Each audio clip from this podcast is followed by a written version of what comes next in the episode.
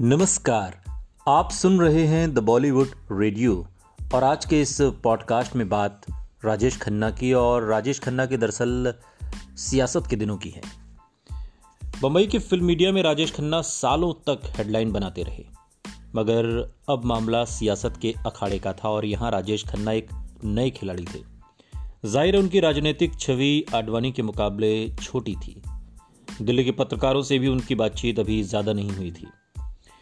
पंकज वोहरा एक जगह लिखते हैं कि मैं उस ज़माने में प्रेस क्लब ऑफ इंडिया का सेक्रेटरी जनरल हुआ करता था और मैंने राजेश खन्ना को दिल्ली के मीडिया से मिलाने के लिए एक प्रोग्राम बनाया। वो सफ़ेद कुर्ता पजामा पहनकर अपने ख़ास अंदाज में प्रेस क्लब में दाखिल हुए। उनके साथ दिल्ली में उनके करीबी रहे ज्योतिषी भरत उपमन्यू भी थे। शुरुआत में राजेश खन्ना दिल्ली के सोम विहार इलाके में रहते थे, मगर फिर वो कुछ समय के बाद वसंत कुंज में अपने दोस्त नरेश जुनेजा के फ्लैट में शिफ्ट हो गए। जब राजेश खन्ना ने अपना चुनाव प्रचार शुरू किया तो ये बात साफ हो गई कि राजीव गांधी ने सोच समझकर ही उन्हें मैदान में उतारा है। उनकी रैलियों में ज़बरदस्त भीड़ जुटने लगी। राजेश खन्ना के चेहरे से स्टारडम झलकता था और ख़ासतौर पर महिलाएं भारी तादाद में उनकी रैलियों में नजर आती थीं। गार्गी परसाई ने राजेश खन्ना के चुनाव अभियान को कवर किया था। सीनियर जर्नलिस्ट हैं। गार्गी बताती हैं कि वो ग्लैमर की दुनिया से आए थे और उनका असर ये था कि अपनी शुरुआती चुनाव सभाओं में वो कई खूबसूरत महिलाओं के साथ आते थे। ये महिलाएं उन्हीं की तरह सफ़ेद कपड़े पहनती थीं। राजेश खन्ना ने उन्हें ख़ास तौर पर बम्बई से बुलवाया था। ये बिल्कुल साफ था कि काका को दिल्ली के राजनीतिक कल्चर और यहाँ की चुनावी सभाओं के बारे में ज़रा भी जानकारी नहीं थी। वो लंबे भाषण नहीं देते थे, बहुत कम बोलते, लेकिन इतनी ही देर में वो लोगों पर जादू चला देते थे। भूपेश रसीन याद करते हुए कहते हैं कि काका जी का चार्म कमाल का था। एक स्माइल देते और लोग तालियां बजाने लगते।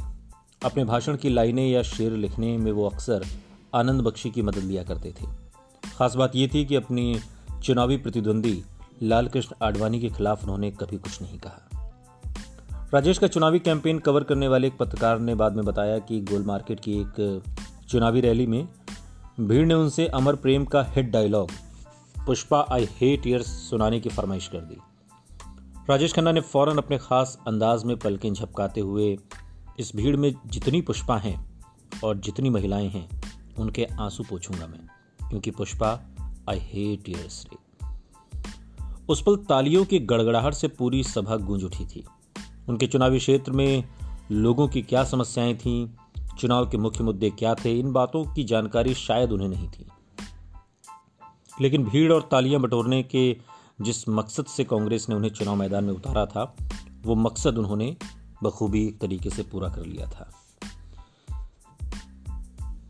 प्रचार के अंतिम चरण में राजेश खन्ना के लिए प्रचार करने उनकी पत्नी डिंपल और बेटी ट्विंकल भी आईं। राजेश खन्ना ने डिंपल और ट्विंकल के साथ बाकायदा एक प्रेस कॉन्फ्रेंस तक की। वहाँ मौजूद एक पत्रकार तो ये भी बताते हैं कि ऐसा लग रहा था कि डिंपल उनके कहने पर आ तो गई, लेकिन पूरी प्रेस कॉन्फ्रेंस के दौरान वो काफ़ी असहज नजर आईं। उनकी मुस्कान भी फीकी सी थी, मगर ट्विंकल में अपने पिता वाली बात थी। उन्होंने कई सवालों के जवाब मुस्कुरा कर दिए और अपने पिता को जिताने के लिए लोगों से अपील भी की, लेकिन ये चुनाव राजेश खन्ना जीत नहीं सके। सुनते रहिए द बॉलीवुड रेडियो, सुनता है सारा इंडिया।